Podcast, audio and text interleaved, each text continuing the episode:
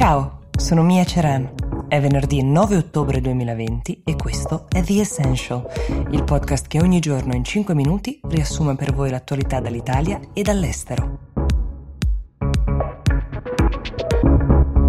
Ancora scintille nella campagna elettorale americana dopo un dibattito in realtà molto più civile tra i vice, cioè Kamala Harris per il Partito Democratico e Mike Pence per quello repubblicano, uh, un dibattito così civile, privo di colpi di scena che la protagonista si può dire sia stata una mosca che si è posata sulla testa di Pence durante il dibattito per oltre due minuti e si riapre la discussione, anzi Trump fa riaprire la discussione sul secondo dibattito tra i due candidati alla presidenza. Eh, la commissione che lo organizza ha deciso che si terrà in remoto, senza pubblico, con i due candidati collegati da luoghi diversi, ma Trump subito ha fatto sapere che non ha intenzione di partecipare con questa formula, che il dibattito a distanza aiuterebbe Biden, non è ben chiaro perché, secondo i suoi calcoli, ma la ragione principale per cui si farà a distanza il dibattito è proprio la positività al coronavirus di Trump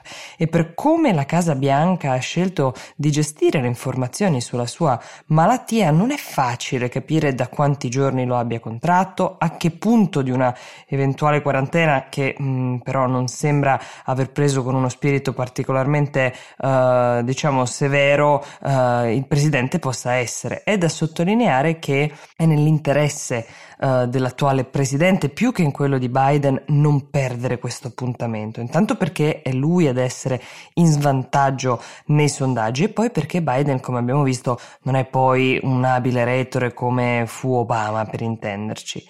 È successo già, qualora ve lo stesse chiedendo, che il dibattito si tenesse a distanza per ragioni principalmente logistiche che dipendevano dagli impegni dei due contendenti. Accadde ad esempio con eh, Kennedy e Nixon nel 1960, erano uno a New York e uno a Los Angeles, ma lì c'era anche la novità della tecnologia televisiva che permetteva la distanza e uh, la simultaneità e rendeva il tutto ancora di più un evento.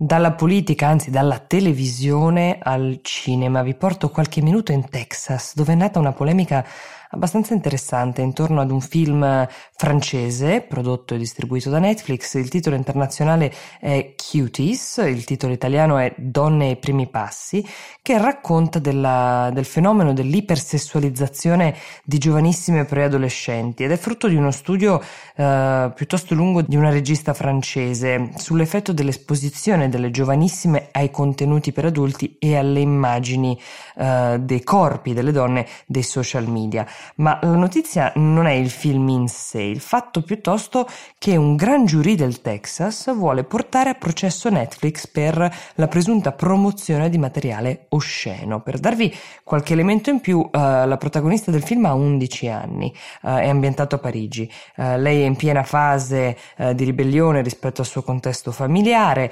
ed è presissima da un compagno che fa parte di un gruppo di danza. Ecco, le scene di danza sono molto provocanti, apparentemente vestiti succinti, sono queste tra le cose che danno più fastidio ad una serie di gruppi texani che sostengono la mozione del Gran Jury. La polemica però non riguarda solo uno Stato americano conservatore, perché c'era già stata un po' di indignazione per il poster, la locandina che Netflix aveva scelto per il lancio internazionale del film, salvo poi rimuoverlo. Trovate tra l'altro tutte queste immagini su internet se cercate Cuties Netflix. Se volete farvi un'opinione uh, sull'oggetto del contendere, potete appunto cercarle su internet, ma soprattutto è importante anche farsi un'opinione su se sia veramente un dovere uh, di un tribunale decidere che cosa sia come soggetto di un film immorale e che cosa invece abbia un valore artistico e soprattutto informativo.